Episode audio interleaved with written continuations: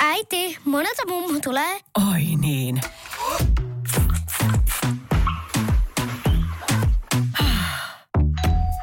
Helpolla puhdasta. Luonnollisesti. Kiilto. Aito koti vetää puoleensa. Mä voisin puhua menneessä aikamuodossa. niin kyllähän se oli sitä, että ällöttävää. Että todella ällöttävää vastenmielistä ja yök. Mullakin on, se on muuttunut, tai se on aina vähän elänyt se Kela mm. eri aikakausina, että paljon tuota samaa, tai sitten sitä, että tossa ihan ok, mutta tosta vielä, tossa toi kaipaa vähän hiomista, keski, keskiroppa ei ole oikein.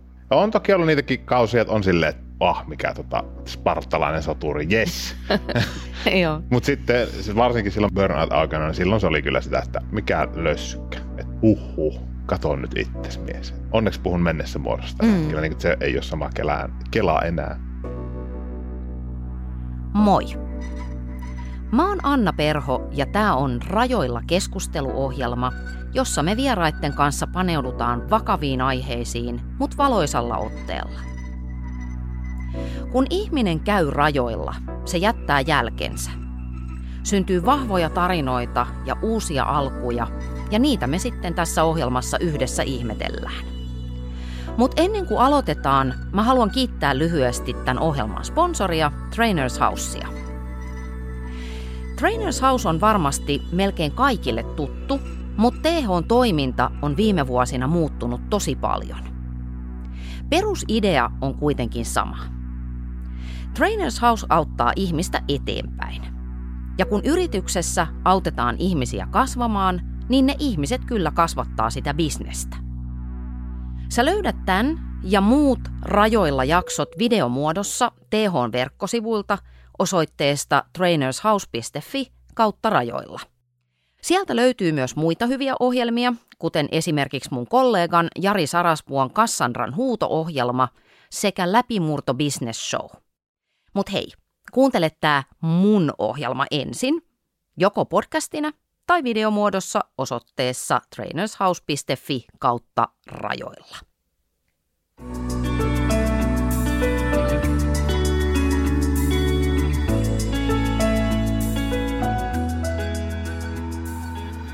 Vain kolmasosa suomalaisista on tyytyväisiä omaan vartaloonsa.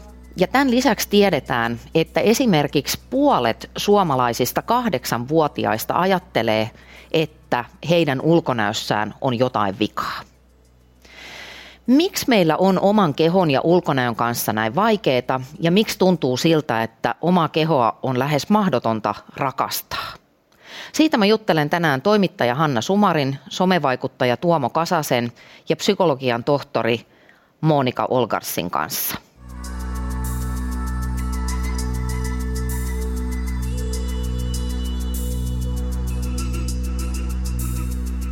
Hanna Sumari, sä olit kymmenenvuotias, kun sua pyydettiin morsiusneidoksi ja sehän on ihana tehtävä pienelle tytölle. Sun äiti hankki sulle hienon mekon tätä tilaisuutta varten, mutta mitä sitten tapahtui? No se mekko oli aika pieni, niin se oli sit, mä olin kymmenvuotias, niin äiti pani mut ensimmäisen kerran laihdutuskuurille ja sitten mä sain syödä vain munakkaita, että mekko mahtuisi päälle. Kyllä se oli mun päällä, mä oon nähnyt kuvia. En mä oikein muista siitä mitä mä olin varmaan aika jännittynyt. Mm. Eli kymmenenvuotiaana olit ekalla laiharilla. Kyllä munavalkoviinidietti ilman valkoviini. niin just, Joo. sillä mentiin. Joo. No tämä ei ollut ensi, ensimmäinen eikä viimeinenkään kerta, kun sun äiti osoitti jollakin tavalla olevansa tyytymätön sun ulkonäköä kohtaan, niin millaisista ulkonäköön liittyvistä asioista sä sait häneltä palautetta vuosien varrella? No siis mä olin aina liian lihava. Et ei, en, en mä varmaan oikeastaan mitään muuta palautetta saanutkaan. Että, et tietenkin meillä oli kauheasti kaikkea sellaista, että miten pitää esimerkiksi istua ja miten kävellään portaita ylös ja ka- kaiken Miten näköistä. piti kävellä portaita ylös? No mä voin näyttää sen sitten joskus, mutta se on sillä lailla, että ei saa painaa jalkaa portaalle, vaan sä nostat itseäsi ylöspäin. Ja se, se näyttää kyllä ihan erilaiselta, mutta onhan se niin kuin aika huvittavaa, nyt kun sitä ajattelee, että kuinka tärkeä asia se on, vai onko se ollenkaan tärkeä, mutta se, että mä olin aina liian lihava, niin se tuli kyllä hyvin selvästi esille, että oli niin kuin Mä ymmärsin, että mulla on vaikea saada vaatteita. Mutta kun mä oon katsonut niitä mun lapsuuskuvia, niin mä oon ihan normaalin kokoinen. Ja sitten siinä on semmoinenkin hauska pieni juttu, että mun isä matkusti siihen aikaan todella paljon tuolla Keski-Euroopassa ja hän toi mulle kansallispukuja sieltä. Niin ne oli kyllä aina sopivia. Ja kerroit, kun juteltiin tuossa etukäteen, että sun äiti kommentoi ei ainoastaan sinun, vaan vähän niin kuin hmm. jokaisen vastaan tulijan ulkonäköä. Joo, kyllä arvostelu oli aika kovaa. Että ainoastaan niin kuin semmoiset tietynlaiset ihmiset oli kauniita tai sopivia ja niitä ei oikeastaan kommentoitu. Että että ei oikeastaan tullut semmoista tilannetta, että no siinäpä on kaunis ihminen, vaan ennemminkin sitten, jos oli tosi kaunis ihminen, niin siitäkin löydettiin mielellään joku vika, että no pyh, että vähän niin kuin, tiedätkö, painettiin alas. Ja sitten vastaan tulijoita arvosteltiin heidän ulkonäköä ja, ja tavallaan niin kuin, mulla on jäänyt mieleen semmoinen, että, että ihmisen pitää olla aina sillä lailla vähän niin kuin aktiivisen näköinen, että ei voi kulkea silleen. Ja jos joku käveli niin kuin suu auki omissa mietteissään, niin että se oli niin kuin jatkuva semmoinen, että miten ihmisen pitää olla, mm. että se on ok. Ja tota, mähän kasvoin siihen tilanteeseen. Että en mä nähnyt siinä niin kuin hyvin pitkään aikaan mitään kummallista, mutta jossain vaiheessa mulla tuli ää, mm, yli kaksikymppisenä semmoinen, että mä ajattelin, että, että miten mä sen sanoisin, että – Mua alkoi häiritä se, että tavallinen ihminen ei ole riittävä ja mä aloin arvostaa niin kuin tavallista ihmistä yli sen äidin niin kuin ajatuksen siitä, minkälainen ihmisen pitäisi olla, että se olisi niin kuin ok. Ja tavallinen ihminen on tota, vähän ehkä hassu ilmaisu, koska mikä se sitten niinku mm. on, mutta, mutta semmoinen vaan tavallinen. Ja ehkä se niinku mun sanastus merkitsee sitä, että on hyvä itsetunto, on avoin ja ystävällinen ja se on niin kuin se riittävyys. Joo. Öm, eli silloin kun sä olit lapsi, teini-ikäinen, niin et osannut edes kyseenalaistaa sitä, että onko tämä sun äidin ajattelutapa ihan Joo, en. correct? En, ei, ei, ei vaan siis mä olin koko ajan niin kuin paniikissa siitä, että näkyykö joku vatsamakkara. Ja äiti oli itsekin siitä paniikissa omassa kehossaan, eli arvosteli omaa ulkonäköään kyllä koko ajan ja niin kuin sitä, että oi, oi täällä on ja täällä on ja, ja tuollakin on ja herra jesta, kun täälläkin roikkuu. Ja, et, mm. Se oli niin kuin se elämän todellisuus. Miksi ajattelet, että tämä asia oli sun äidille niin tärkeä? No mä en tiedä sitä ja sitten mä oon päätynyt semmoiseen ajatukseen, että ihan sama. Että mä, mä en niin kuin, jaksa alkaa miettiä, että mikä hänen niin kuin ongelmansa mm. siinä on ollut, koska ei, ei, mä vaan annan varmaan jossain vaiheessa tyystin anteeksi. Kyllä mä vielä vähän kipuilen aina välillä, kun tulee joku tilanne, niin mä, mua niin kuin harmittaa, mutta en mä, en, en mä niin kuin jaksa häntä syyttääkään, että se oli niin kuin hänen elämä ja hänen juttunsa ja ei voi mitään. Hänhän oli malli ja todella kaunis nainen ja paljon puhuttiin siitä, että isä sai niin kuin kädet hänen vyötärön ympäri niin, että sormet kosketti toisiaan, että se oli todella kapea. Silloin kun hän oli, tota, vielä kun hän itse asiassa odotti mua, niin hän teki mallin töitä ja mannekiinitöitä ja se oli vähän toisenlaista tietenkin mm. 50-luvulla. Että joo, en mä tiedä. Joku juttu. Öö, no millä tavalla tämä arvostelu sitten heijastui sun elämään aikuisena? Äh, niin, no mä en koskaan ollut tyytyväinen kehoon ja sitten äh, semmoinen, että mä en ole myöskään tiennyt koskaan, että minkä kokoinen mä oikeasti oon. Toi on kiinnostavaa, että mitä se tarkoittaa käytännössä, ettei hahmota omaa painoaan tai kehoaan? Miten se ilmenee? No sitä ajattelee aina, että on tosi tosi iso, tai mä ajattelen, että mä oon niin kuin valtava ja valtavan lihava, mutta sitten ihmisen ihmisten niin kuin kommentit kohtaan mua on erilaisia ja siinä on ihan järjetön ristiriita. Ja sitten tietenkin niin kuin hirveän kiinnostava asia on vaatteiden koot. Ja niitähän mä oon niin kuin tutkinut, että mikä koko se on, mikä menee päälle. Ja, ja, ja esimerkiksi jos joku on kysynyt, mitä mä painan tai mikä mun koko on, niin mä en halua sitä sanoa tai halunnut. Mm. Mä uskon, että tosi moni nainen ainakin tunnistaa ton tunteen, että halutaan väkisin ostaa se vähän liian pieni vaate vain siksi, että siinä koko lapussa on tietty numero. No sitähän mä en tehnyt, koska liian pieni vaate näytti tyhmältä, mutta mä en halunnut niin kuin sanoa sitä. Ja, ja, ja sitten kun tekee tämmöistä työtä, kun mä teen, niin mun koko kysytään aika usein. Ja kerran mä sitten heräsin sellaiseen tilanteeseen, että tota, multa kysyttiin, mä, mä olin ö, hankkimassa vaatteita yhteen kuvaukseen ja sitten tietenkin kysyttiin, että no, mitä koko he lähettää. No mä oon tosi iso, mä oon, mä oon tosi, tosi iso, että, että pitäisi olla ällää. Ja sitten kun mä olin sanonut sen, niin mä mietin, että miksi mä sanoin niin? Miksi mä en vaan sanoa, että mun koko on L? Että larkea, kiitos. niin. Tiedätkö? Joo. Ja sitten mä tykkään aika niin kuin isoista vaan, tässäkin mä alan selittää sitä ällää. Niin. Et se ei ole vielä niin kuin ihan, mutta joo. Mm. Se on semmoinen omituinen ja sitten ehkä suurin asia siinä on se, että minkälaista niin kuin responssia saa muilta ihmisiltä siitä omasta koostaan, mutta ei tunnista sitä. Mm. Niin kuin esimerkiksi, tota, kun odotin Kuopustani, niin mä kävin lääkärissä, kun mä tulin sieltä, niin mä, mulla oli sitten tämä epikriisi tai mikä se on, niin siinä luki, että hoikka hyväkuntoinen nainen. Ja mä ajattelen, mä muistan sen vieläkin, siitä on melkein 30 vuotta. Ja mä ajattelin, että tämä on lääkärin kirjoittama, hoikka hyväkuntoinen nainen. Se oli ihan mysteeri. Ö, oliko se sitten sillä tavalla, että vaikka jopa lääkäri sanoi, että olet hoikka ja hyväkuntoinen, että kun se oma mielikuva on, on se, että mä olen vääränlainen, niin se ikään kuin aina voitti. Joo, joo, ja sitä ei pysty niin oikeasti hahmottamaan. Se on hahmotushäiriö jotenkin. En mä nytkään tiedä, minkä kokoinen mä oon. Näissä samoissa vaatteissa musta otettiin yksi kuvia yhdellä rannalla. Mä katsoin, että aika jännä, mun vatsa ei pullota ollenkaan. Että ei se niin kuin, en mä tiedä, mm. ei se varmaan ikinä häivy. Te matkustelitte sun oman perheen kanssa paljon ja tämä kehon kuva seurasi sua myöskin mm. maan rajojen ulkopuolelle. Sä et päässyt sitä pakoon, niin millä tavalla se vaikutti teidän reissufiiliksiin? Tai sun ainakin. Mm. No siinä meni kyllä niin paljon energiaa hukkaan ja ihania niin kuin hetkiä semmoiseen vaan niin kuin itsensä inhoamiseen ja, ja repimiseen, että mi, mi, miten mä nyt voin olla. Ja, ja niin kuin ke, että mä keskityin siihen, miltä mä näytän, kun mä olisin voinut keskittyä siihen, miltä maailma näyttää.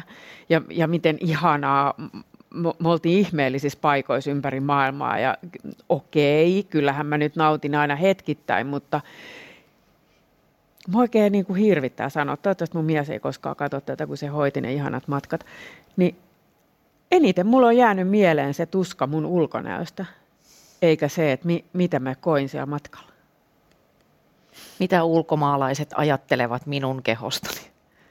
En mä ehkä ajatellut sitä noin, vaan se on niin kuin enemmän sisäistä, että, että vaikka se onkin se ulkonäkö, minkä niin kuin muut näkee, niin se on niin kuin se oma tunne, että mä oon vääränlainen ja jotenkin ällöttävä. Sä oot yksi Suomen tunnetuimmista TV-kasvoista, niin miten sä oot uskaltautunut menemään sinne kameroiden eteen, vaikka sä oot ajatellut, että mä näytän ihan väärältä? Mulla on niin vimmatullinen esiintymistarve, varmaan en mä tiedä. Mutta siis mä rakastan sitä työtä. Mä tykkään tosi paljon ja äh, niin kuin olla äh, tehdä TV-työtä ja olla niin kuin kameroiden kanssa tekemisissä, se ei ole se lopputulos, vaan se on se sen työn tekeminen.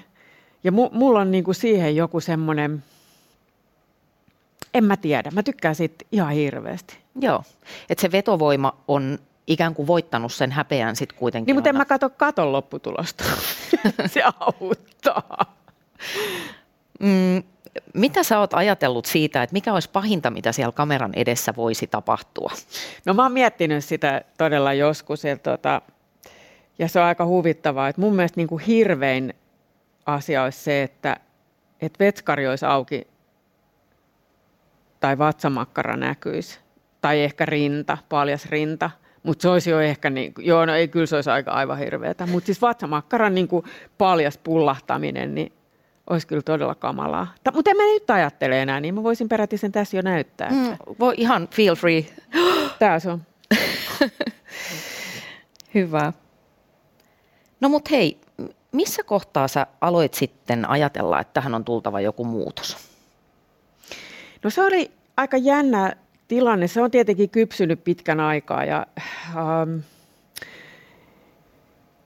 ehkä noin viisi vuotta sitten, paljonkohan siitä nyt on jotain sellaista, niin mä olin esiintymässä yhdessä TV-ohjelmassa ja mä puhuin äitini kanssa, joka oli 90 niin silloin, niin siitä, siitä asiasta hän oli hoitokodissa ja me istuttiin vierekkäin sängyllä ja sitten meillä oli kädet tälle ympäri ja sitten äiti otti mua tästä kiinni ja puristi, kun tähän rintaliivin alapuolelle tulee tällainen makkara, niin puristi siitä ja, ja mä ajattelin, että nyt riittää oikeasti. Että hän on 90, mä oon 58-vuotias. Että voisiko tämä nyt jo vähitellen loppu. Sitten aika pian sen jälkeen äiti kuoli ja kun hänet haudattiin ja tuhka laitettiin sinne, sinne tota maahan, niin mä ajattelin, että nyt mä hautaan myös tämän asian lopullisesti, että ei ikinä ja mä en laihduta enää koskaan. Mutta ei se, ei se ihan niin mennyt. Mutta sitten tota, äh, puolitoista vuotta sitten suurin piirtein, niin mulla oli kaikki asiat tosi hyviä. Mä pääsin mennä terapiaan, koska se on hyvä hetki. Ja mä menin vähän sinne kyselemään, että kuka mä oon. Ja sitten mulla oli toinen agenda, oli se, että tämä kehon kuva ja mä niin kuin vähän koen, että mulla on tietynlainen syömishäiriö, että mä halusin ne selvittää. No siitä tulikin sitä aika iso paketti lopulta ja mentiin aika mm. rytinällä läpi ja tota, siellä se sitten lopulta alkoi niin kuin selvitä koko se kuvio ja sitten pikkuhiljaa tilanne muuttua ja kyllä mä nyt voin ihan hirveän paljon paremmin. Siitä on todiste vatsamakkaran näyttäminen. Ensimmäisen kerran elämässä. Se oli kova, kyllä. Tällä tämä ohjelma myydään nyt, Hanna. Oi hitsi ei voi mitään. Joo.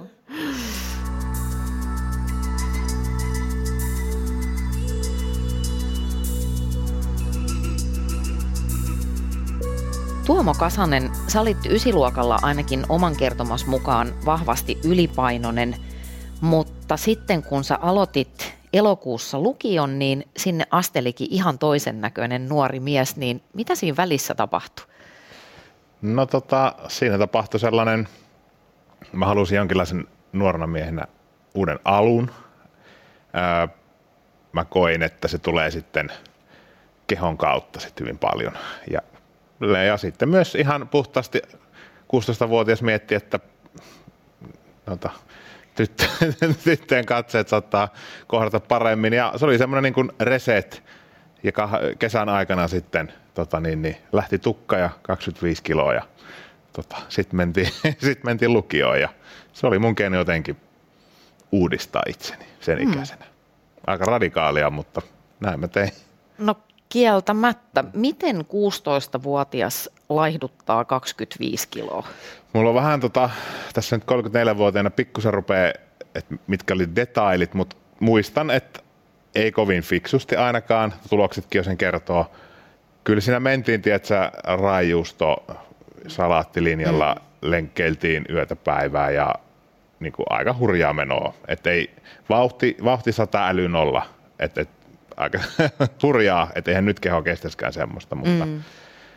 ihan mitä tiesi, vähenti ihan radikaalisti kaikkea mahdollista syömistä ja siitä alkoi niin yhtäkkiä liikkumaan aivan hulluna.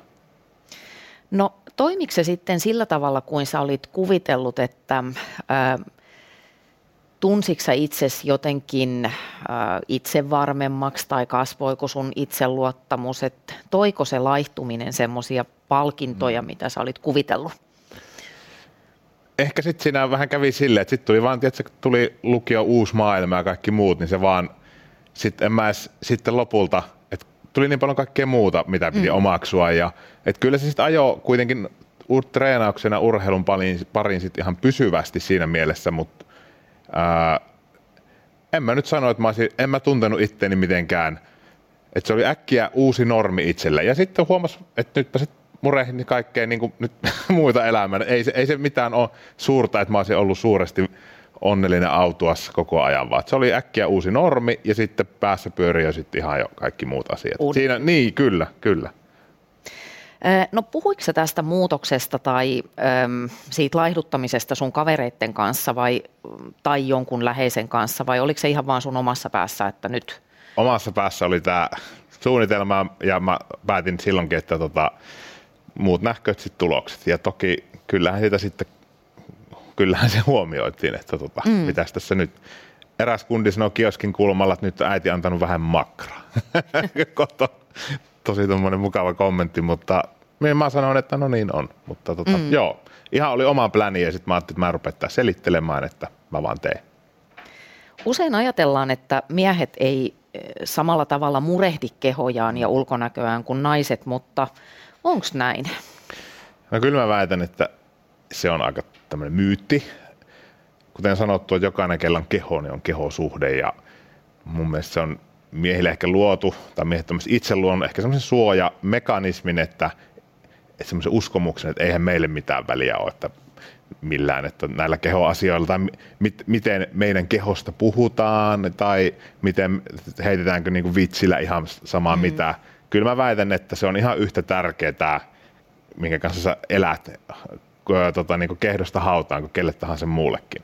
Mutta siitä on ehkä luotu miesten kohdalla, että me, niin kuin meille se olisi ihan sama, ihan sama, että eipä tuolla nyt niin suurta merkitystä, miten se nyt siinä on.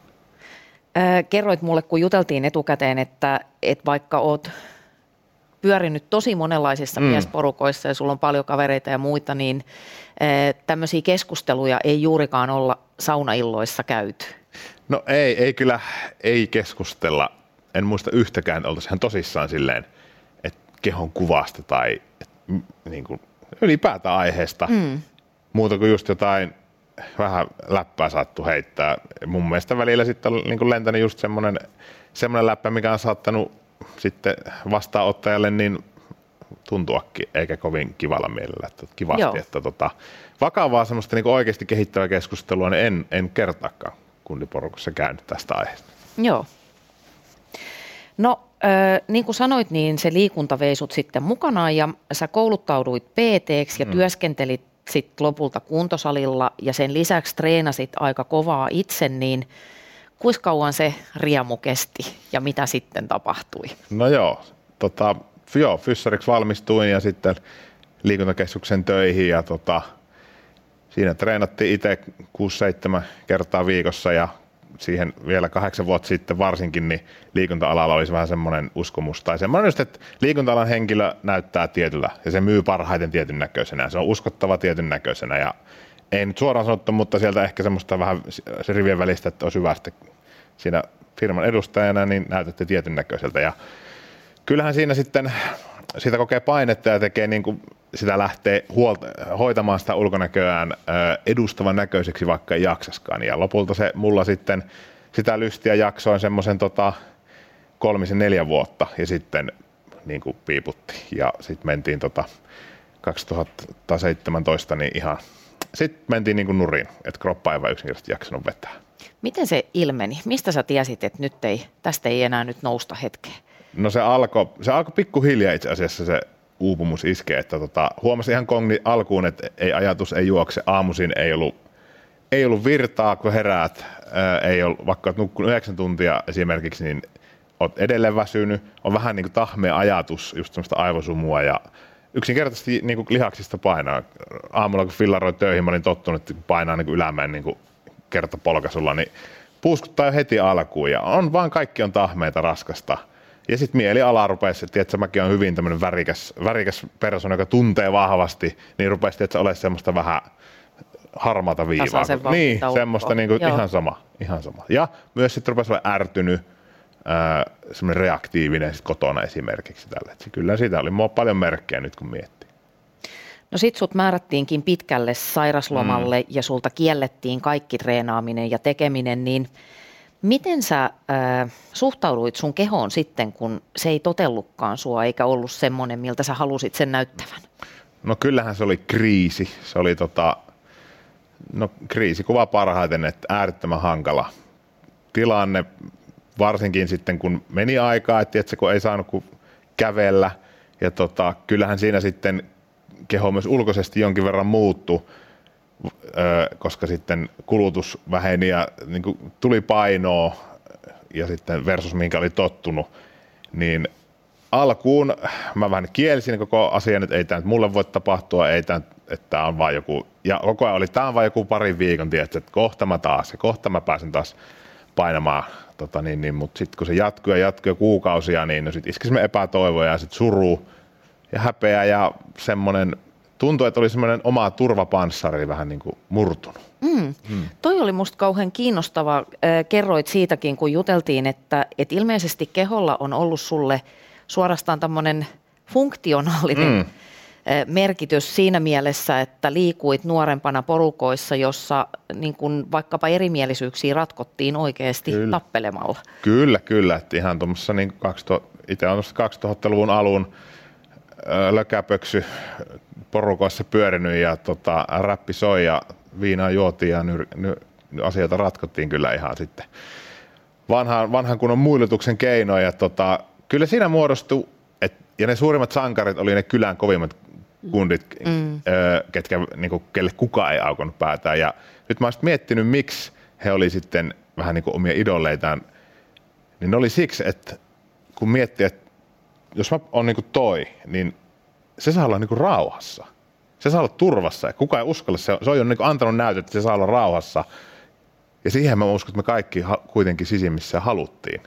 Haluttiin turvaa rauhaa, mutta sitten sitä, sitä, se piti niin hakea todistaa. Ja kyllä sitä muodostui semmoinen, että mitä kyvykkäämpi keho niin kuin miehenä ja vahvempi ja niin kuin semmoinen. Ja yllättäen mä hakeudun sitten kamppailulajien piiriin myös 15-vuotiaana, joka kantaa edelleen. Ja nyt mä vaan mm. vähän eri syistä on siellä, mutta tota, Joo, kyllä semmoinen turvan tunne. Ja sitten se rapisto, kun siinä niinku oma kroppa ja kaikki toimintakyky tuntui, että se meni ihan, että mä pääsin sohvalta, niin turvaton olo tuli.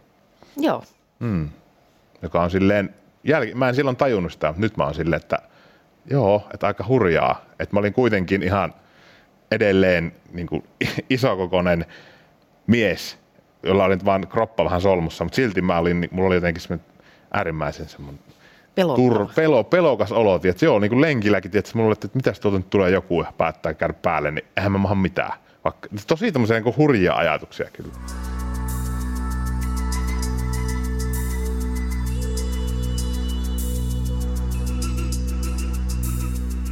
Monika Olkars, ähm, sä hoidat syömishäiriöistä ja erilaisista kehonkuvaongelmista kärsiviä potilaita työksesi, niin äh, Kuulostiko nämä Hanna ja Tuomon tarinat sun mielestä tutuilta? Joo, kuulosti. Mä ajattelen, että tietysti kaikilla on aina oma tarinansa, mutta tämän, tämän kaltaisten teemojen kanssa ihmiset kyllä kamppailee tosi paljon. Mm. Mikä olisi semmoinen tyypillinen tarina, kun sun luokset tulee potilas, jolla on ongelmia oman kehonkuvan kanssa?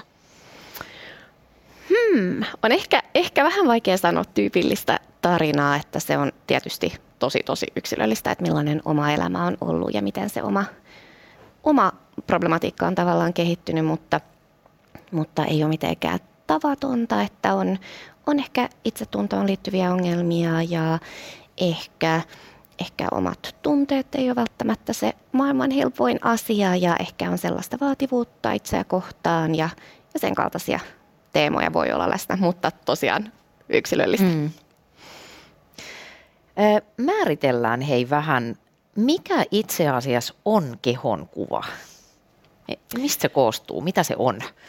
Joo, mä ajattelen, että se on aika kompleksinen asia, jos ajatellaan kehon kuvaa, suhdetta omaan kehon, keho, suhdetta, että siinä on tavallaan tunteet mukana, niin kuin tässäkin aiemmin nousi esille, että millaisia tunteita herää suhteessa omaan kehoon, että onko ylpeä siitä, ällöttääkö se, ahdistaako se, tuottaako se iloa. Hmm. Sitten omat ajatukset ja tulkinnat, millaisia ajatuksia on omasta kehosta, että ajatteleeko, että hei, että vitsit, että mä oon vahva ja hyvä ja riittävä vai ajatteleeko, että mä oon vääränlainen tai riittämätön tai liian iso tai mitä ikinä. Ja sitten on myös se tavallaan niin kuin havainto, havaintoaspekti, että miten, miten sä näet ja koet sen oman kehon. Niin kuin tässäkin aiemmin nousi esille, että, että se voi olla aika vääristynytkin tai aika semmoinen niin kuin hukassa, että on vaikea oikein saada otetta siitä, että millainen mä oikeastaan, millainen mun keho on, miltä mä mm. oikeastaan näytän. Ja sitten voi ajatella, että siinä on myös semmoinen tavallaan toiminnan aspekti, että miten kohtelee omaa kehoa ja miten, miten tavallaan niin kuin käyttäytyy suhteessa siihen ja sen kanssa. Joo. Et silleen kompleksista. Öm, millaisia seurauksia tai, tai tämmöistä oirehdintaa negatiivisella kehonkuvalla voi olla tai yleisen, yleisesti, sori mä kysyn uudestaan. Öm, millaisia seurauksia tai oireiluja negatiivinen kehonkuva aiheuttaa? voi olla monenlaisia, että se on yksi tota, keskeisimmistä riskitekijöistä syömishäiriöoireilulle ja myös kliinisille syömishäiriöille. Et usein on siinä mukana. Ja sitten liittyy mielialaan, että voi, voi olla yhteydessä masentuneisuuteen, ahdistuneisuuteen ja sitten myös itsetuntoon ja näin, että se on kytköksissä aika, aika moneen ja aika niin kuin laajastikin tavallaan sekä fyysiseen että psyykkiseen hyvinvointiin. Nyt kun mä oon vähän paneutunut tähän aiheeseen, niin mulle itselle tulee mieleen, että tähän kytkeytyy myös aika paljon jonkunnäköistä rankaisevuutta. Mm. Että ollaan kauhean ankaria ja jotenkin todella inhottavia sitä omaa kehoa kohtaan. Joo, niinhän, sellaistahan se usein voi olla ja mä ajattelen, että, että se herättää ainakin musta aika paljon niin surun, surun tunteita, se, että miten paljon jotenkin voi piiskata ja, ja rääkätä ja, ja jotenkin olla nimenomaan semmoinen rankaiseva ja, ja jotenkin inhottava omaa itseä kohtaan. Et ehdottomasti juuri näin. Joo, pääsen hyvin kiinni tuohon surullisuuteen, että kun itse tämmöisenä ilmeisesti elämän mittaisena viiden kilon laihduttajana ja voihkijana, niin mä aina silloin tällöin ää, niin kuin havahdun siihen, että että on aika kurjaa käytöstä. Että se keho ää, tsemppaa ja tekee paljon asioita itsen puolesta ja kuljettaa meitä paikasta toiseen ja näin, niin sitten se, mitä sille antaa, on lähinnä moitteita. Joo, siis eikö, eikö olekin aika kurjaa ja mm. surullista? Mm. Ja mä ajattelen, että mehän ei olla olemassa tässä maailmassa ilman tätä meidän kehoa, että mehän olemme meidän kehot. Mm. Niin, niin jotenkin onhan siinä jotain aika, aika surullista, että sitten tavallaan itseä kohtaan käyttäytyy niin, niin silleen ikävästi ja, ja kovasti jotenkin. Mediaa ja erityisesti somea syytetään usein ulkonäköpaineista, mutta minkä takia kaikki ei kuitenkaan reagoi siihen kuvavirtaan sillä tavalla, että alkaa arvostella omaa kehoaan tai että se kehon kuva muuttuisi kauhean negatiiviseksi? Joo, toi on tosi, tosi hyvä pointti, koska paljonhan puhutaan siitä, että mikä on median ja esimerkiksi somen, somen rooli. Ja, ja va, tietysti se on on olemassa, että jos miettii millaista kuvatulvaa me vaikka nähdään joka päivä tai millaisessa niin kulttuurissa me eletään näiden asioiden suhteen, niin tietysti se vaikuttaa meihin. Ja itse toivoisin koko sydämestäni, että tämä kulttuuri olisi, olisi erilainen. Mutta meillä on myös erilaisia niin kuin haavoittuvuuksia sille, että miten, miten me reagoidaan. Niin mä ajattelen, että siinähän niin kuin oma, oma elämänhistoria vaikuttaa, omat ihmissuhteet, lähisuhteet, kiintymyssuhteet, kaikki nämä ja, ja tota, sitten oma persoonakin, että onko missä määrin vaikka semmoinen perfektionistinen ja vaativa tai mm. onko ehkä enemmän semmoinen vähän suurpiirteisempi tai rennompi ja, ja sitten ylipäätään tietysti muukin psyykkinen vointi ja elämäntilanne ja näin, että, että se on, että me, me ollaan, meillä on eri haavoittuvuus tai niin kuin tavallaan resilienssi ehkä näihin asioihin. Näitä kehovaatimuksia perustellaan usein sillä tavoin, että ylipaino on kuitenkin myös terveysongelma ainakin osalle, niin mikä sun mielestä näiden asioiden suhde on kehonkuvan ja terveyden?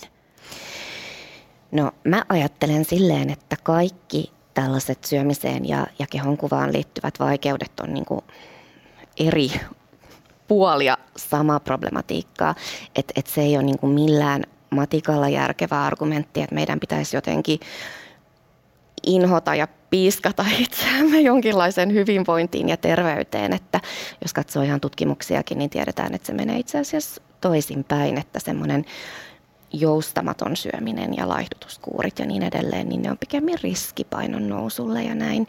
Että mä itse ajattelen, että se on niin kuin mahdoton tie, että me voitaisiin itse inhon ja rääkin kautta löytää hyvinvointia ja terveyttä. Hmm. Ähm, luin tutkimuksesta, jossa todettiin, että vain puolet kahdeksanvuotiaista lapsista on tyytyväisiä omaan kehonsa ja ulkonäköönsä, niin mistä se sun mielestä kertoo yhteiskunnallisella tasolla? Onhan toi aika, aika hurjaa ja aika surullista ja prosentit tietysti aina vähän vaihtelee riippuen tutkimuksen asettelusta, mm. mutta, mutta tuoltahan se, siltä se niin näyttää, että, että syömiseen liittyvät ongelmat ja kehon kuvaan liittyvät ongelmat tavallaan, niin kuin, ne menee alaspäin iässä, että lapsetkin yhä enemmän miettii näitä asioita ja kärsii näistä ongelmista. Ja onhan se siis, sekin tekee kovin, kovin surulliseksi. Ja, ja kyllähän se niin kertoo mun mielestä sekä tästä jotenkin ihan tosi tosi latautuneesta ja vinksahtaneesta niin ulkonäkö, ruoka, terveysympäristössä, missä eletään. Ja sitten ehkä myös niin kuin laajemmin sellaisesta niin kuin vaativuudesta ja paineista ja, ja, ja sellaisesta jotenkin kulttuurista, missä, missä lapset ja nuoret kasvaa. Mulle tuli semmoinen ajatus, kun mä mietin tätä teemaa, että, että voisiko olla niin, että kun maailma on kaoottinen,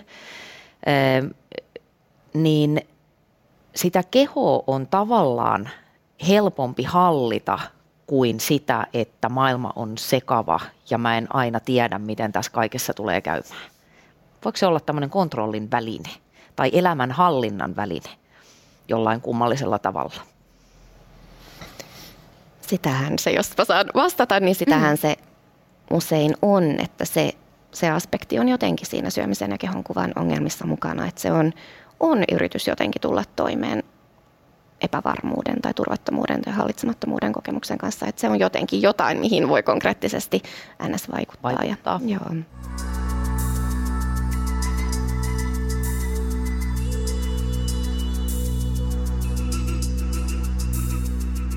Negatiivinen kehonkuva tuottaa hirveän määrän sisäistä puhetta, kuten teidänkin jutuista kuuli, niin millainen se nauha on, joka täällä päässä pyörii? Mi- millaista tekstiä sieltä tulee ihan niin kuin, millaisia lauseita kuuluu pään sisällä, kun katsoo itseään peiliin tai katsoo niitä valokuvia? No, ää, mä voisin puhua menneessä aikamuodossa. niin kyllähän se oli sitä, että ällöttävää. Ä- ällöttävää on niin kuin ehkä se sana, mikä usein eniten kuului omassa päässä, että et todella ällöttävää vastenmielistä ja yök ällöttävä. Se on se sana. Mullakin on, se on muuttunut, tai se on aina vähän elänyt se Kela mm. eri aikakausina, että paljon tuota samaa, että ällöttävyyttä, tai että tai sitten sitä, että tossa ihan ok, mutta tosta vielä, tossa toi kaipaa vähän hiomista, keski, keskiroppa ei ole oikein. Että tota, on toki ollut niitäkin kausia, että on silleen, että oh, mikä tota, spartalainen soturi, yes. Mutta sitten varsinkin silloin burnout, burnout aikana, niin silloin se oli kyllä sitä, että, että just, että mikä lössykkä, että huhhuh, kato nyt itses mies. Että tota, onneksi puhun mennessä muodosta. Mm. Kyllä niin, se ei ole sama kelaa, kelaa enää. Ö, minkä takia itselleen on usein niin paljon helpompi olla tosi ankara kuin myötätuntoinen? Miksi, miksi on helpompi sanoa, että, että no niin, just niin kuin sanoit, että huh, huh nyt vähän ryhti, mm. ryhdistäydyt kuin että ihan hyvin sul menee?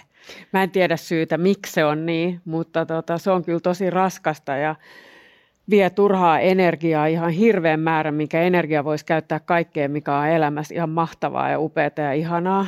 Ja äh, mulla oli itsellä sellainen, että mä, kun, kun terapeutti alkoi puhua niin kuin itsensä rakastamisesta, niin mä panin käden näin, mä sanoin, että älä puhu, että mua oksettaa, mä aloin itkeä ihan hirveästi. Ja, ja, ja niin kuin ajatus, että mä rakastaisin mua, oli niin vastenmielinen, että sinne se ällötyssana oikein, niin kuin, se oli oikein niin kuin superällö ajatus. Ja mä en voinut puhua siitä asiasta hänen kanssaan ensin. Sitten mä aloin niin kuin maistella sitä pikkuhiljaa ja sitten hän niin kuin sanoi, että, että no voisit sä rakastaa sitä pientä vauvahannaa.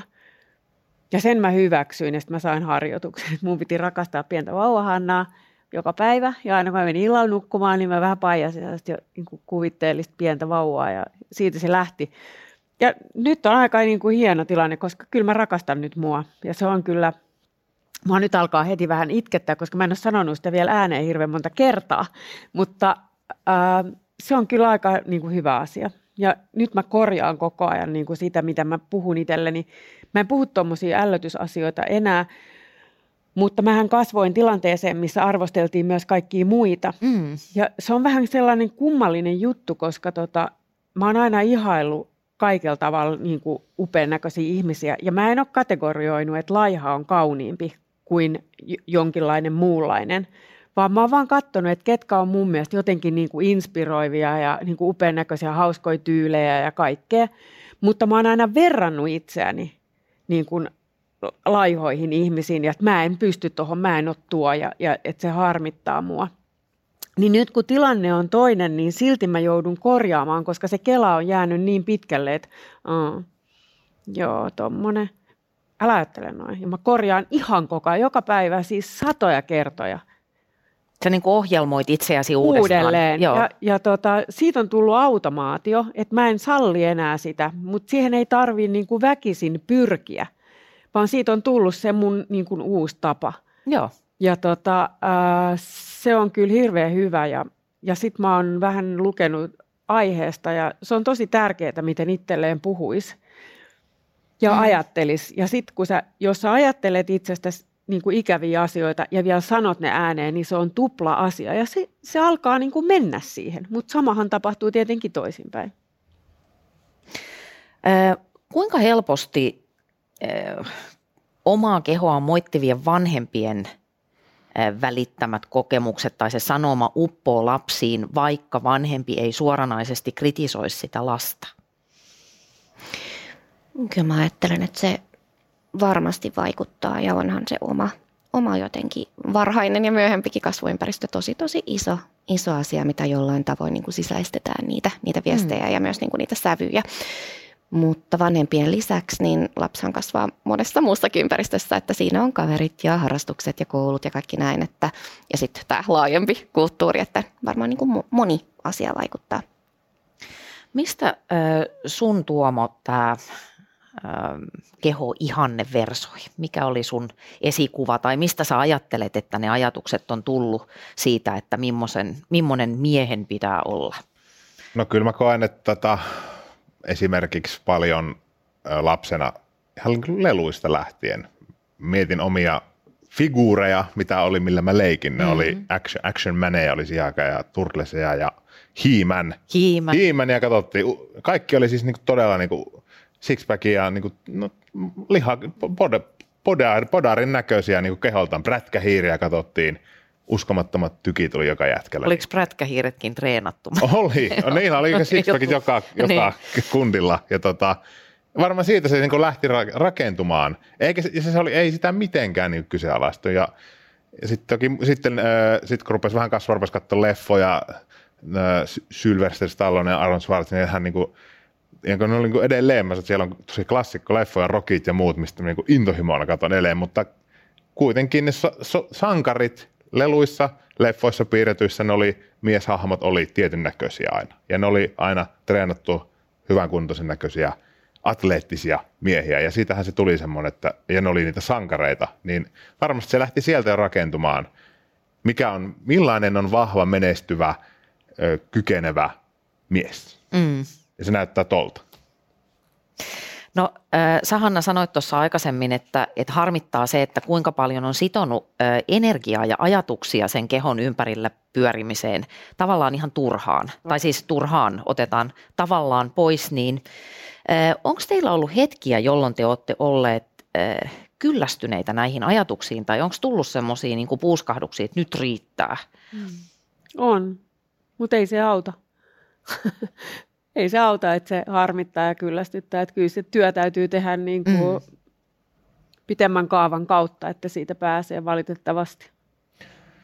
Joo, mulla on ehkä on tullut semmoisia, ehkä mä, nyt mä en oleta, jotenkin, että ei oletakaan, että mä kokonaan irtaantuisin tietystä aiheesta, mutta on ehkä semmoisen tietyn etäisyyden ja tietyn neutraaliuden siihen, että on vaan niin kuin, voi tehdä asioita ja niillä voi olla tietyt lopputulokset. Että, että vähän niin kuin semmoista, mä oon pyrkinyt niin kuin vähemmän, niin kuin, vähän, vähän niin kuin neutralisoimaan sitä ja totta kai myös muuttamaan sitä sisäistä minä puhetta. Et mietin aina sitä kautta, on pyrkinyt itse ohjelma, kun puhuit itsesi ohjelmoinnista uudelleen, että mäkin, että miten mä puhuisin mun parhaalle ystävälle mm. niin kuin häne, hänestä, niin mä, mä puhun, otan sen itselleni myös ja se on toiminut tosi hyvin.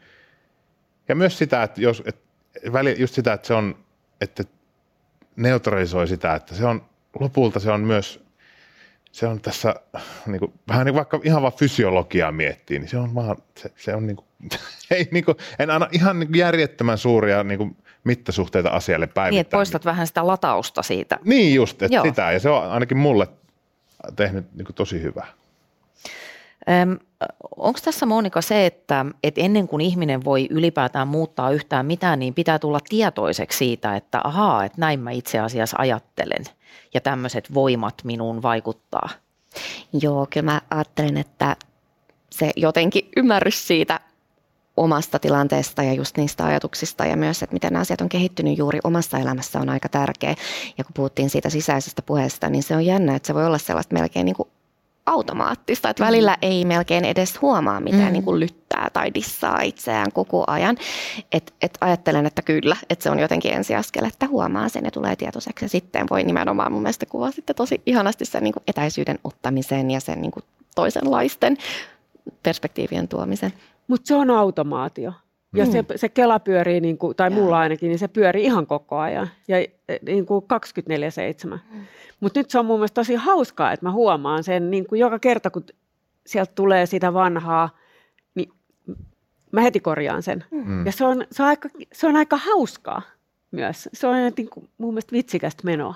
Niin, että sä vedät kesä, käsijarrua niin, ja sitten ee? nyt uudestaan. Joo. Joo. No mistä se kehon murehtiminen on pois? Mikä sen hinta on siellä arjessa, kun ne ajatukset pyörii sen kehon kuvan ympärillä, niin mitä siinä menettää? Kaiken. Kaikesta. Se on kaikesta pois. Se vie niin paljon energiaa. Se on koko ajan läsnä. Tai siis mulla ainakin Joo. oli. Ihan koko ajan läsnä. Ja niin kuin esimerkiksi kun, kun vaan söi, niin joka suupala niin oli vähän semmoinen, että no saanko mä nyt oikeasti syödä, että onko tämä ok ja mitä mulla on tuossa lautasella. Ja sitten on nälkää, tykkää hyvästä ruuasta ja voisi nauttia ihanasta elämästä, niin sä mietit vaan niin kuin jotain ihan bullshittia. Joo, kyllä mä sanon kanssa, että läsnäolosta se on nyt niin. pois. Sä kiteytit tosi Joo, hyvin. Se on läsnäolosta pois. Joo, ja se näkyy ainakin mulla sitten parisuhteessa kotona, että sä oot paikalla, mutta sitten sä oot kuitenkin jopa niin kuin hyvin itsekkäästi itsessäsi koko ajan kiinni. Mm. Ja... Totta, sehän on myös aika itsekeskeistä, mm. vaikkei se välttämättä ole niin kuin lähtökohtaisesti oma vika. Niin.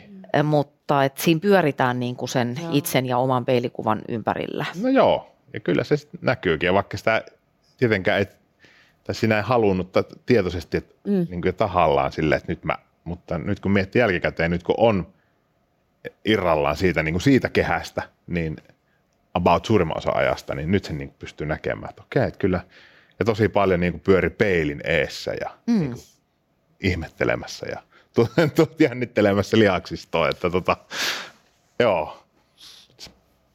Mitä sä Monika ajattelet, että mikä se hinta on siitä, että ihminen on valtavan murheissaan siitä kehostaa jatkuvasti?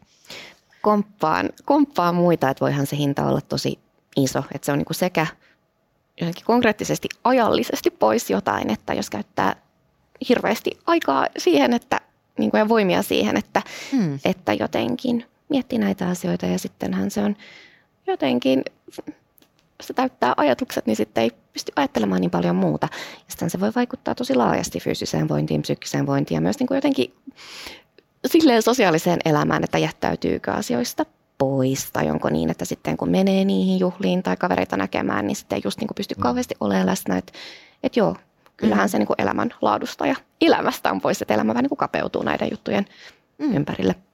Joo, tuo kapeutuminen mm. kuulostaa osuvalta termiltä. Ö, millainen suhde tällä kehonkuvalla ja seksuaalisuudella on? Eli kuinka paljon tässä itse inhossa tai siinä negatiivisessa puheessa on kyse siitä pelosta, että kukaan ei halua mua, jos mä oon vääränlainen? Ne on varmaan, mä ajattelen, että, että kehosuhde ja seksuaalisuus on, on niin kuin varmaan aika paljonkin sidoksissa toisiinsa niin kuin puolin ja toisin, että onhan seksuaalisuus aika kehollista. Mm. Mutta se voi olla, niin kuin mä ajattelen, molemmin suuntaista, että, että jos on hirveän vaikea, vaikea suhde omaan, omaan kehoon, niin se voi heijastua siihen seksuaalisuuteen ja suhteeseen niin kuin siihen, mutta se voi mennä myös niin kuin toisinpäin, että, että seksuaalisuus voi olla niin kuin korjaava kokemus, mikä voi auttaa siinä, jos niin kuin hyvät kokemukset voi auttaa siinä kehossa olemiseen ja niin kuin kehoon tutustumiseen, mutta tietysti myös niin kuin toisinpäin, että, että vaikeat kokemukset voi niin kuin edelleen tai voi niin kuin tietysti tosi paljon haavoittaa sitä kehosuhdetta. Mm. Tunnistatteko tästä jotain. Mm. No kyllä, itse ainakin suoraan, että just sekin on mennyt just vaiheittain itsellä, että varmasti silloin ysiluokalla ja sitten hirmu treenikuuri kesään, niin kuin tämä sanoin, niin yksi, yksi iso aspekti oli tähän, että halusi kokea itsevarmaksi, itsevarmemmaksi itsensä kehollisesti nimenomaan niin kuin, ja oman seksuaalisuutensa myös. Et, ja ajattelet, että saa parempaa hyväksyntää tytöiltä, kun on vai, niin kuin, näyttää eriltä. Fitissä. Niin, fitissä. Niin. Ja tota, on sitten aikuisenakin tuli noita burnout vuosilta mieleen, että niinku pari, siinä vaiheessa oli jo niinku pit, niinku minun, minun mitta, nyt on 13 vuotta parisuhdetta takana ja siinä vaiheessa oli joku 9-8 vuotta, niin kuitenkin suht paljon jo takana, niin sitten kun keho muuttui ja oli ihan, niin kyllä se niinku sit oma halukkuus ja tämmöinen, niin kehon kuvan ja kehon muutoksen myötä niin laski hirveästi. Vaikka sä olit se sama ihminen. Niin, niin. mutta se nimenomaan se todella ne sy- yhteys on syvä, että heti oli silleen, että, että enhän mä nyt, että ei nähnytkään sitä tulista tota, pronssiöljyttyä rakastajaa itsessään. Joka aina ennen oli. Niin, no, aiempina vuosina joo. Sitten, niin, ei nähnyt sitä, tai luuli, että se meni johonkin. Mm. Eihän se mennyt mihinkään. Mm. Että sitäkin taas ulkoisesti, tiedätkö, vaan niin tähän pintaan. Ja, no, oppi eikä kaikki. Mm. Öm,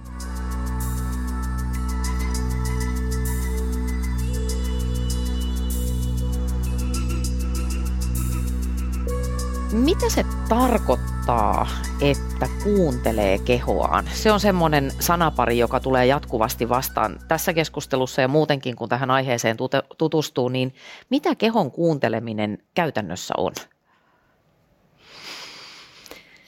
No mun kohdalla se on sitä, että mä haluan voida tosi hyvin ja mä tiedän, kyllä, kyllä mun keho kertoo sen, että venyttele, tee sitä, tee tätä. Että kyllä esimerkiksi tällä hetkellä tosi jumisselkä ja mä tiedän kyllä ihan tarkkaan, mistä se johtuu. Että kyllä se on niin kuin, pitäisi antaa itselleen aikaa kuunnella itseään kaikilla tasoilla, myös keho, pää, kaikki, että tota, me eletään niin kiireisessä yhteiskunnassa ja mun ainakin työt on niin kiireisiä, että ei aina kuulen kyllä, mutta en ehdi totella niitä käskyjä, mitä, mitä niin kuin keho ja mielikin antaa mieli on ehkä mun kohdalla vielä tärkeämpi sen takia, että tota, mä, mä tarviin omaa aikaa ja hiljaisuutta. Mä oon aika ulospäin suuntautunut ihminen ja tykkään ihmisistä ja oon aika elosa ja näin, niin sen vastapainoksi mä tarvin täyttä hiljaisuutta ja jos mä en sitä niin kuin ymmärrä ottaa itselleni, niin mä voin tosi huonosti. Mutta sitä voi ottaa tosi niin kuin pieninä annoksina, että vaan niin kuin menee johonkin vähän syrjään ja, tai vaikka tässäkin näin, niin vaan hengittää tietyllä tavalla, niin, niin kuin tavallaan laskeutuu alas, ettei mene sellaiseen tilanteeseen, että oot ihan hybriksissä. Ja sitten kyllä niin kuin keho kertoo kivuilla ja niin kuin olemuksellaan ja välillä se ei kerro ja sitten sä vaan löhöilet ja ihmettelet, miksi sä voit niin huonosti tai sä et mm. kuule. Mm. Että, että monillehan se niin kuin liikkeelle lähteminen on se vaikea, mutta sit kaikki tietää sen, että kun sä oot lähtenyt ja sä palaat, niin sä voit paremmin. Mm. Sä sanoit Monika jossain haastattelussa, että meillä on ylipäätään aika heikko kontakti omaan kehoon ja niihin sen heijastamiin viesteihin, niin mistä johtuu? Ah, vaikea kysymys. E, en tiedä osaanko vastata siihen, mutta mä paljon mietin jotenkin sitä perspektiiviä, että me ihan kauheasti arvostellaan ja, ja jotenkin kytätään ja, ja katsotaan meidän kehoja ikään kuin ulkoapäin, että miltä mä näytän tai, mm. tai jotenkin, jotenkin tälleen. Ja mä ajattelin, että kehon kuuntelu niin, ja kontakti omaan kehoon, niin, niin ajattelen, että jos jotenkin pystyisi edes hetkittäin vähän enemmän asettua siihen, että miltä musta tuntuu ikään kuin sisältä päin. Ja, ja tota, ei kenenkään tarvi olla mikään täydellinen sen munkki 24-7, mutta että jos pystyy edes jotain pikkuhetkiä, niin kuin vähän niin kuin säkin puhuit, että tunnustelemaan, että onko mä itse asiassa väsynyt tai levoton tai onko mun nälkä tai mitä mä tunnen. Mä että tunteetkin on, nehän on kehollisia. Mm. Että jotenkin sitä perspektiivin vaihdosta. Ja mistä se johtuu, että meillä on huono kontakti meidän kehoihin, niin en mä tiedä, onko se sitä, että koko ajan meidät kehotetaan arvostelemaan ikään kuin ulkoapäin itseämme, vai onko se sitä, että meillä on ihan hirveätä ärsykehälinää koko ajan, että me mm. tavallaan mitä ikinä tehdäänkään, niin me kuunnellaan musaa samalla tai multitaskataan ja näin, että sekin on ehkä kehon kuuntelu, että pois vähän ärsykkeitä ja siinä mm. tekemisessä olemista. Esim. tällaista tulee tälle näkkiseltään mieleen. Joo, mulla on semmoinen ajatus, tai mä itselleni olen niin yrittänyt selkeyttää sen, että just, että mä teen asioita, mitä mä tarviin, enkä mitä mä haluan. Niin kuin tät, Tuo on aika hyvä. Että usein just, että mitä tarvii, mä oon kanssa todella tarvii sen niin sanotusti kaiken, koko maailman niin sanotusti melun, ja sitten kun se tulee tuohon noin, meillä kaikilla nykyään, niin siitä niin kuin, että mä tarviin moni paljon hetkiä päivässä ja kokonaisia päiviä, sit vähintään yhden päivän viikossa, että ei ole niin kuin mitään niin sanotusti melua. Mutta sitten usein, että se on se, mitä oikeasti monesti tarvii, mutta sitten, että mit, usein sitten mä en kuuntele sitä, vaan mä, mä, haluan, mä haluan mennä tota ja mä haluan, ja aa, nyt mä haluankin tehdä uuden TikTok-video ja laittaa sen sinne. Eli että si, si, mä pyrin pitämään tai pysymään kiinni siinä just, että kuuntelemaan just sitä, että mitä mä tarviin versus mitä mä haluan, kun se halu usein, mulla ainakin saattaa tulla impulseista ja muista, että impulsiivisesti yhtäkkiä tekee mieli tehdä tota ja tota, mutta ne ei yhtään se, mitä mä oikeasti tarviin. Ja usein ne liittyy mulla just, ainakin mulla pysähtymiseen ja maadottumiseen, mistä mä meinaan vähän ikävän paljon skippailla, mutta harjoittele, harjoittele. Mm. Sittenhän meillä on sellainen, musta tuntuu jännä vaatimus tuohon liikuntaan, että tota, mehän nähdään justiin siellä somessa ja joka paikassa ja me tiedetään, että joo viisi kertaa viikossa ja kolme kertaa viikossa ja puoli tuntia ja 20 minuuttia mm. ja ka- kaikkea tätä tietoa tulee tosi paljon. Olin osteopaatilla ja, ja tota, hän siinä mua hieroi ja puhuttiin tuosta liikunnasta, niin se sanoi, että et, et, hei, että et, haloo, että sähän oot niinku aktiivinen ihminen, että et, et sähän et vain makaa sohvalla mm. niinku päivät, että sähän liikut niinku koko ajan.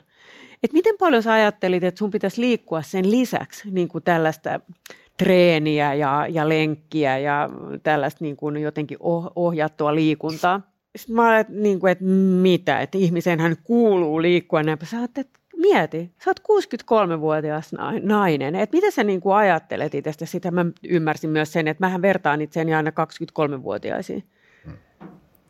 Totta. Ei toimi. Mulla itsellä on semmoinen teoria siitä, että miksi me ollaan mielellään niin kuuroja niille viesteille, että keho voi viestittää myöskin asioista, joita me ei haluta kohdata. Mm. Esimerkiksi mä oon aika tämmöinen suoritushakuinen, niin kyllä mä oon oppinut tunnistamaan sen, että välillä keho sanoo, että hei Anna, että nyt jalka kaasulta, nyt vähän niin kuin rauhoitutaan, niin mä en aina niin kuin halua kuulla sitä. Mä haluan vaan painaa pääjäässä eteenpäin ja sitten siitä ei seuraa hyvää. Niin, mutta se on aika kivaa. Niin, Touhuaminen on aika kivaa, että mm. se on niin kuin helppo olla kuulematta. Mutta sitten käy niin kuin sulle. No niin, käy. Ja monille, ja monille muille. niin, Mutta tunnistan täysin. Tunnistan, sitten sit tulee vaikka himasta sit se, tota niin, että nyt, että nyt näyttää tässä meininki siltä, että tota, nyt tee, jo, tee jotain asialle heti. Ja, ja sen ei pitäisi olla toisen aikuisen tehtävä ottaa se vastuu vaan itse, mutta tota, tunnistan täysin.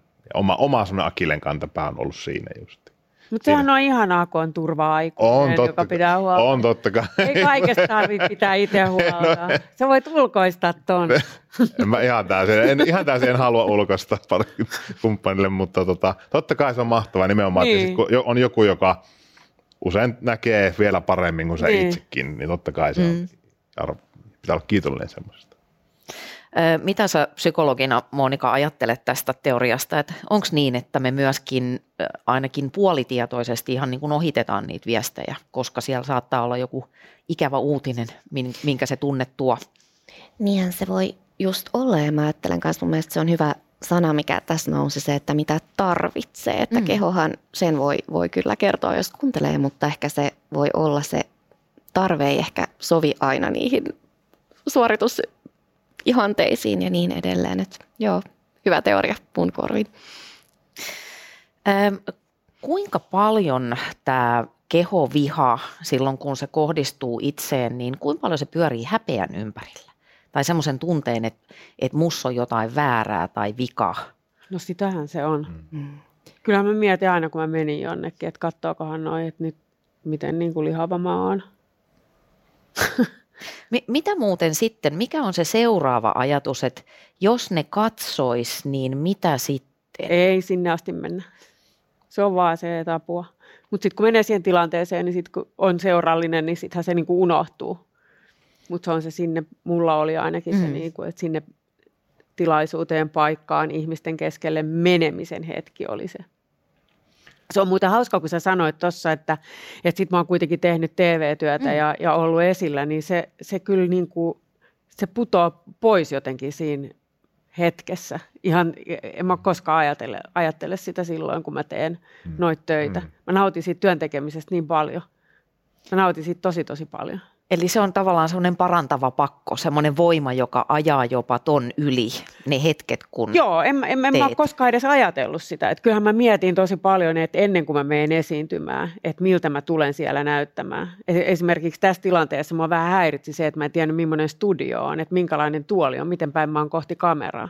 Koska jos mun, on, jos mun niin tämä puoli on kohti kameraa, niin mä mietin, että mulla ei ole mitään sellaista ti, ti, niin tästä tiukkaa.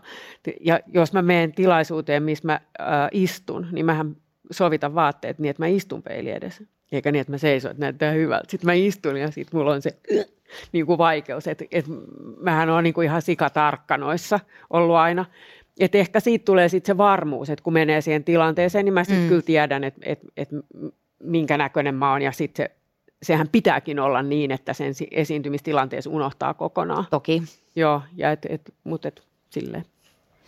hauska tuli mieleen, että näin niin kuin ei-TV-työtä te- tekevänä, niin sitä aina ajattelee, että, tai sitä huomaa, että on aina mie- miettinyt, että kaikki, ketkä on, tekee työkseen niin kuin mediaa, niin sitä ajattelee, että noilla on pakko olla ihan aivan, niin että noilla ei kyllä ainakaan itsetunto-ongelmia, että nehän on herra Aivan. Jumala sadalle tuhannelle ihmisille päivittäin tuolla, että, tuolla porukalla ei varmasti ole.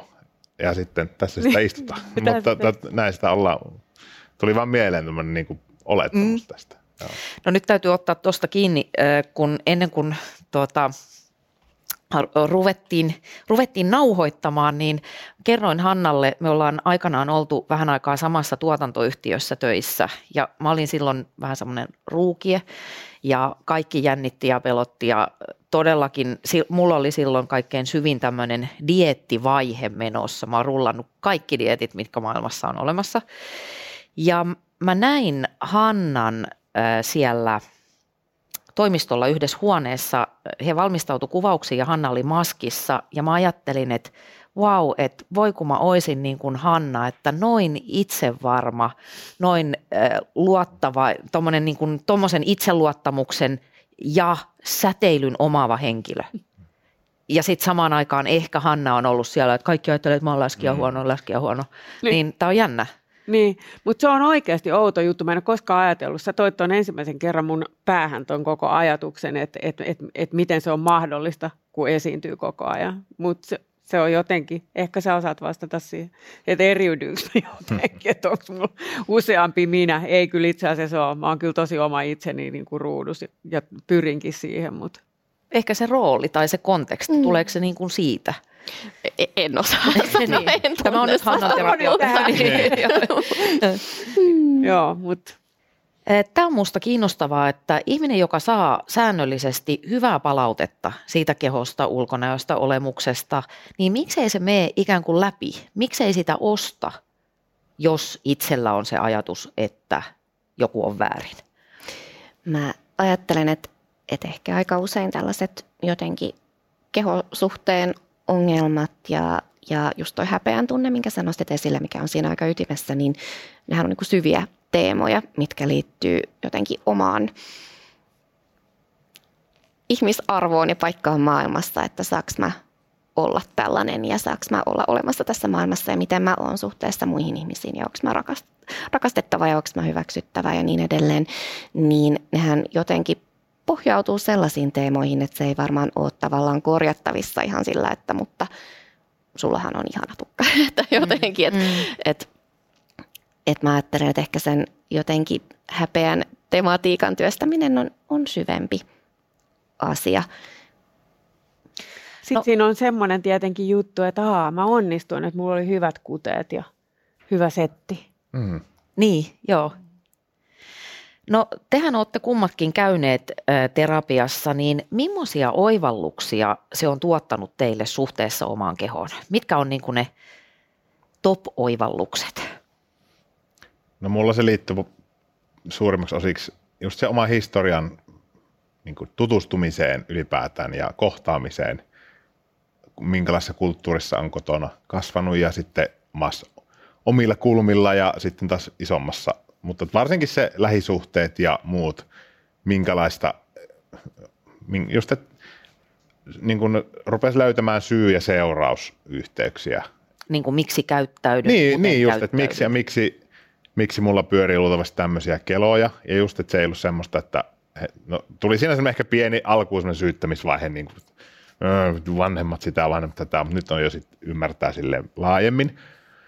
Uh, mutta joo, syy ja seuraus, että rupes, ja pystyi katsoa vähän niin kuin, film, niin kuin filmiltä, että tota, okei, tämä vähän niin kuin tämmöisen polun mä oon käynyt ja tämmöistä oli siellä ja tämmöistä, että okei, joo, no se selittää, miksi mä, miksi, miksi mä teen näin ja miksi mä oon vaikka ollut hyvin vaikka liikunta addiktoitunut suorastaan, että sitten mä huomaan, että sitten mä oon samaa addiktoituvuutta, niin kuin mä kohde on vaan aina vaihtunut. Okei, että se on niin kuin toistunut muuallakin, että oli vain nyt sitten yksi kohde ja, tota, ja keho on sitten toki myös samat, että minkälaista puhetta kotona on kuullut ja sitten taas kodin ulkopuolella lähipiirissä ja koulussa ja mikä on ollut se oma rooli ja miten minä olen suhtautunut muiden kehoon ja miten just kun ollaan katsottu telkkaria kotona, kun mä ollut pieni siellä pyöri ihmisiä, niin miten heistä puhutaan ja sitten kyllä se sieltä se, se oli niin kuin semmoinen hyvä, hyvä tota, niin kuin parin tunnin koostefilmi, kun se niin oikein, ja sitten sieltä ne tärkeimmät poiminnat, niin se silleen kyllä se sen toi, että sai, sai kiinni, että miksi tietyt kelat pyörii ja mistä ne on tullut. Joo, eli se tietoisuus lisääntyy kyllä, omasta. Kyllä, se ei suoraan siirtynyt heti, että se, oli, että se olisi ollut se, että no niin, nyt kaikki muuttuu, mutta että se oli sille, että ensimmäinen askel, mm. että aa, nyt mä niin ymmärrän, mik, miten tähän on tultu, ja sitten se oli oma lukuunsa, että no miten tästä eteenpäin. Mä otan ihan pienen sivuhyppäyksen ennen kuin päästän Hannan ääneen, niin kysyisin Monika sulta, että, että onko tämmöinen muilta tuleva, kehon kohdistuva, arvosteleva palaute, on se sitten vanhemmat tai kaverit tai joku muu ympäristö, niin voidaanko ajatella, että se on henkistä väkivaltaa? Uh, tota, tota, mä ajattelen, että se voi olla tosi vahingoittavaa. Ja monet, kun nimenomaan tätä työtä tekee omien potilaiden ja asiakkaiden kanssa, niin monet, monet sitä kuvaa, että, että miten voidaan yksittäiset kommentitkin, mitkä on niin kuin jättänyt ihan hurjaan syviä jälkiä.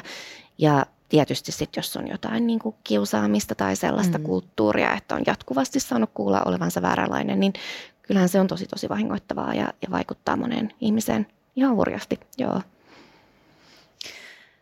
Sä sanoit Hanna, että kun se sun terapeutti sanoi ekaa kertaa, että voisitko ehkä tykätä itsestäsikin, niin sulla nousi käsi pystyyn ja sanoit, että ei käy, mutta jotenkin sä oot nyt sitten päässyt siitä yli. Niin. Tai ainakin eteenpäin. Joo, se on ollut tosi tärkeä asia tässä ja mun mielestä se on niin kuin mun kohdalla se ratkaisu, koska mähän on aina tiennyt, että mä oon tiennyt sen syyn, että minkä takia mä oon ajatellut itsestäni niin negatiivisesti kyllähän mä tiesin, että mä sain sitä aina kuulla. Ja tota, mutta et, äh, toi on nyt niin huono. Ootas mä otan alusta kokonaan tonne, en mä jaksa mennä tuohon.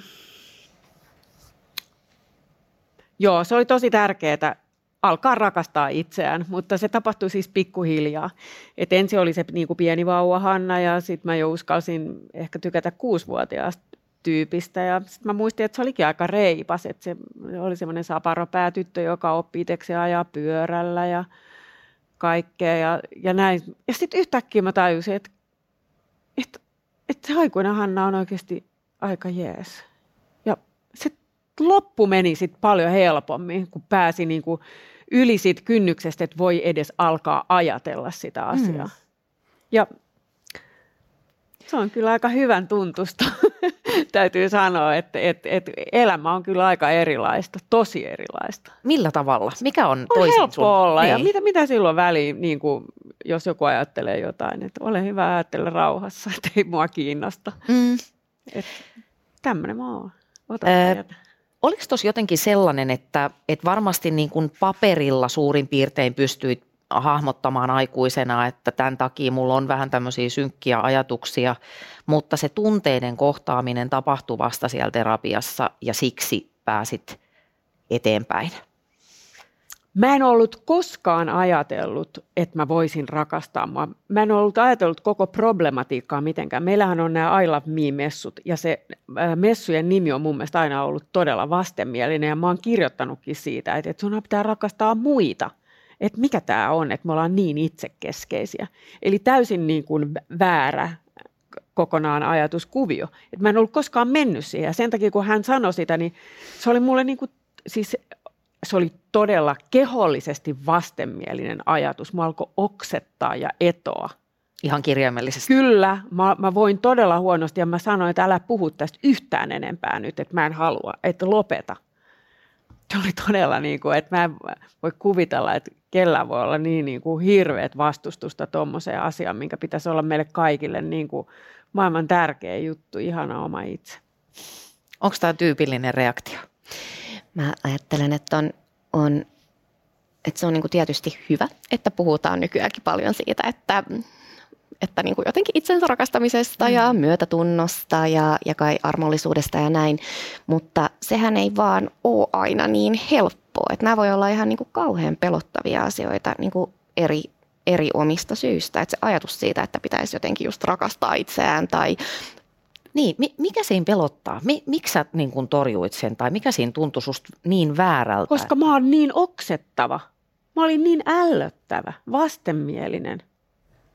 Ja siitä kyllä mä, niin kun, en, mä, mä, en, eh, mä en ajatellut sitä, kuka mä oikeasti olen, mm. vaan sitä mun kehoa. Ja itse asiassa mun, varmaan mä ajattelin mun keskivartaloa lähinnä. ihan oikeasti. Siis se kuulostaa varmaan ihan järkyttävän typerältä, mutta niin kuin tuolla läskimakkara, niin se oli kyllä varmaan se kuva, mikä mun päässä oli sillä hetkellä. Ja mm. se oli siis tosi, tosi, tosi, tosi epämiellyttävä. Niin, mitä sä sanoisit Monika, että mitä siinä, niin kun, miksi on pelottavaa suhtautua suvaitsevaisesti itseensä?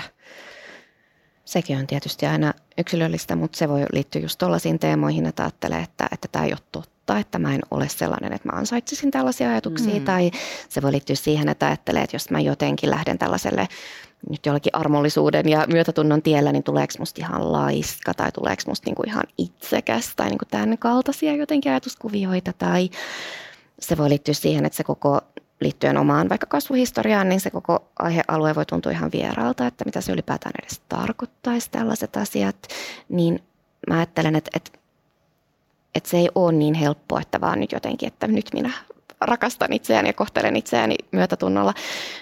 Tietysti se on niin kuin se laajempi tavoite, mutta se tie sitä kohti voi mennä kohti sellaista, että jotenkin vaikka vähän niin kuin sietää omaa kehoa tai jollain mm. tavoin pystyy vähän olemaan hetken sen kanssa tai tutustuu paremmin tai pikkuhiljaa hyväksyy. Tai myös mä ajattelen niin kuin konkretian kautta, että se ei ole aina se helpoin tie se, että lähtee jotenkin, että nyt okei, okay, nyt mä rakastan ja hyväksyn, aa, vaan se voi olla myös niin kuin toiminnan kautta joskus helpompi tie, että alkaa niin kuin kerta kaikkiaan kohtelemaan itseään paremmin että sitä kautta voi myös saada sitä tunteesta kiinni. Mutta mun pointti on siis, että mm. tämäkin on yksilöllinen ja no, psykologin mm. lempisana kompleksinen prosessi, mutta, mutta niinhän se on, että jokaisella on oma polkunsa. Miten sä oot Tuomo harjoittanut tätä itsemyötätuntoa sit ihan käytännössä? Nyökkäilit tuossa, kun Monika puhui, niin millaisia mm. kokemuksia? Joo, no mä oon terapian jälkeen sitten tota, paljon ottanut myös niin kuin mental coachingia ja eri, näkökulmista tulevilta niin kuin itseäni viisaammilta, kerännyt työkaluja vuosia ihan tietoisesti, että erilaisia harjoitteita, ja, jotka, ene, välillä, jotka enemmän menee just toimintaan tai välillä just sitten puhtaasti niin kuin mentaalipuolen tai sitten just, että niin kuin kerännyt työkaluja ja tutkinut, mitkä niin kuin mitkä niin kuin minussa resonoi jotenkin ja mitkä selvästi, että aah, tämmöinen, tämmöinen kehollinen harjoitus saa, niin kuin menee mulla sinne ytimeen. Öö, voiko kertoa jonkun esimerkki? Mikä esimerkiksi toimii sulla? Öö, no mulla esimerkiksi semmoisetkin, vaikka ihan kehollisesti tehdään vaikka mennä aikamatkaa just, että niin kuin, öö, johonkin, että jos mä, jos mä en muuta mitään ja mä vaikka suhtaudun itseni edelleen todella jyrkän negatiivisesti ja sitten mä siinä kävellään, silmät kiinni ja mielikuvaharteita ja kävellään tiety vaikka kymmen, vuosia sitten, viisi vuotta ja kymmenen vuotta mm. ja miltä se elämä tuntuu ja miltä, mun, miltä kaikki elämän osa-alueet näyttää ja tuntuu ja eletään se läpi ja sitten kun ihan kehollista kokee, miten hirveältä tai niin kuin tosi niin kuin, ja sitten mennään takaisin ja otetaan uusiksi ja sitten kokeillaan vaikka, että minkälaisilla, jos asiat olisikin toisin, taas mennään sinne tulevaisuuteen ja eletään tosi vahvasti se läpi kehollisesti, mm. Tartutaan asioihin ihan näin, niin semmoista esim. mulla, että mä niin mielikuvaharjoitteet, jos on keho mukana ja mä suorastaan tunnen sen kaiken, niin semmoiset esim. mulle on semmoisia, että kun avaa silmät, niin on se, että oho, että oikeasti hävisi niin tästä tilasta kokonaan. Vaikka semmoiset, ja sitten äh, ihan kehollinen, sitten just lempeä kehon huolto ja muut semmoiset, mitkä niin kuin, missä nimenomaan ei ole kiirettä, eikä ole tarkoitus repiä. Et totta, toki teen sitten, treenaan sitten kovemmat treenit kyllä edelleen, mutta että on mukana sitten myös tätä, missä saa se yhteyden. Mutta esim. tämmöiset, tämmöisiä niin kuin menee minun aika syvälle kyllä. Haluaisin sanoa tuohon vielä sen tuohon niin mun juttuun, että mullahan on siellä muutakin kuin se, että, että äiti moitti sitä mun ulkonäköä, että minkä takia mä en voinut rakastaa mua. Mua ei oltu ehkä rakastettu ihan hirveästi ihan pienestä lähtien, että, että, että siellä on niin ollut muutakin asiaa, mikä on vaikuttanut siihen, että se ei ole vaan se makkara. että se, se on niin kuin varmaan, niin kuin sanoitkin, niin se on jokaisella oma tie ja se on joka, se on jokaisella oma tie ja, ja varmaan kaikilla on erilaisia syitä, minkä takia niin tuollaiseen asiaan sitten mm. ajautuu. Anteeksi, mä en tiedä. Ne tarttuu. Aivan. No niin. Voimme ottaa vähän Musta tuntuu, että mulla on joku pölyhiukkanen mm. täällä kurkussa. Oi, ei toi. Anteeksi, mä kyllä kuuntelin, mutta kun mä ei, keskityin ei, tähän. Ei, ei, no älä yski, älä yski. Kiitos.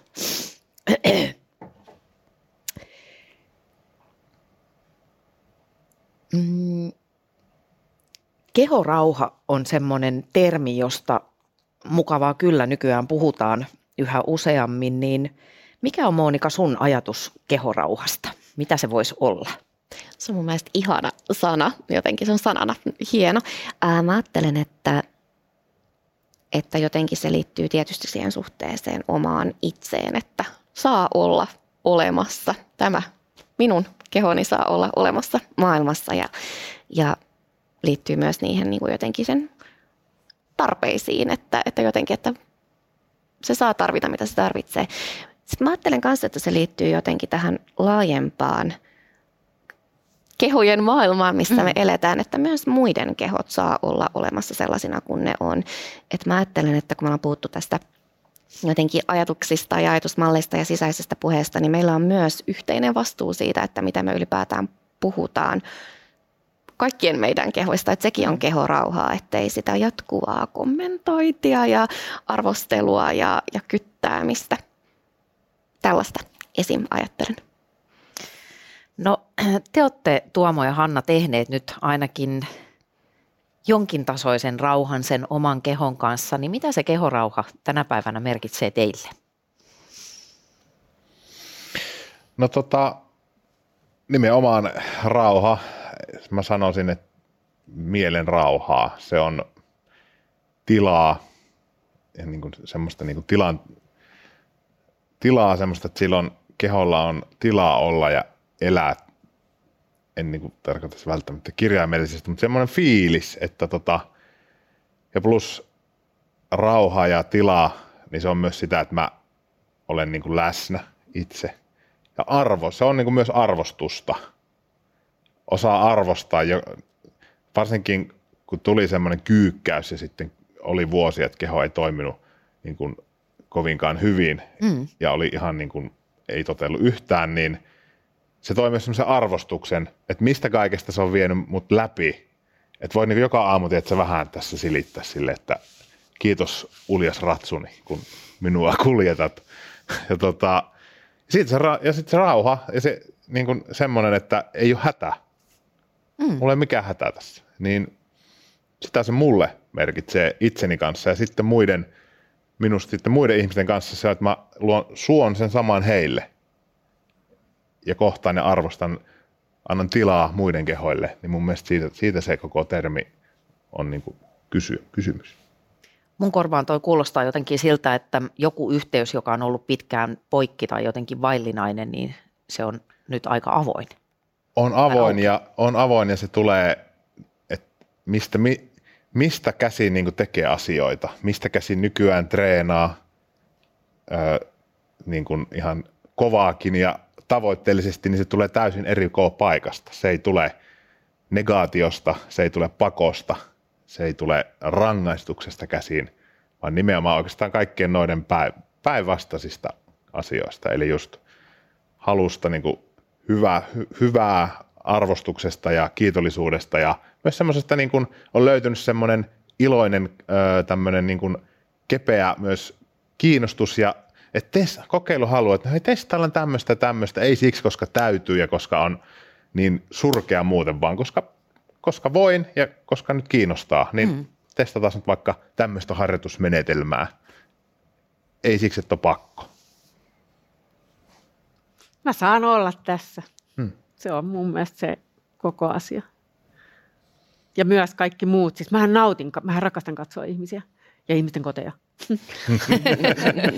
se on, se on niin kuin, mun mielestä ihmiset on ihanan näköisiä, hmm. ja, mutta on ollut aina. Mutta et nyt mäkin saan olla mukana. Se on niin kuin se juttu. Kiitoksia. Täydellinen loppulaus. Kiitos. Kiitos. Kiitos teille. Mulle jäi semmoinen 70 kysymystä kysymys. Kiitos kun kuuntelit tämän jakson. Mut löydät Instagramista osoitteesta at Anna Perho tai osoitteesta at Trainers House. Tämän jakson tarjosi Trainers House, jonka missiona on auttaa ihmistä eteenpäin. Sä löydät rajoilla ohjelman kaikki jaksot THn verkkosivustolta osoitteesta trainershouse.fi kautta rajoilla. Sivustolta löytää myös lisätietoja Trainers Housein palveluista, olipa tarkoitus kasvattaa bisnestä, ihmistä tai ihan vaan itteensä, Trainers House auttaa kernaasti. Siispä suuntaa osoitteeseen trainershouse.fi kautta rajoilla. Hirmuinen hintakaattori on haukannut hinnat aivan palasiksi. Nyt puhelimia, televisioita, kuulokkeita ja muita laitteita haukatuin hinnoin. Niin kotiin kuin yrityksille. Elisan myymälöistä ja osoitteesta elisa.fi.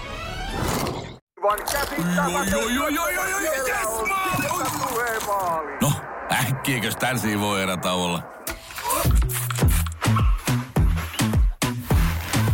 Tule sellaisena kuin olet, sellaiseen kotiin kuin se on. Kiilto. Aito koti vetää puoleensa.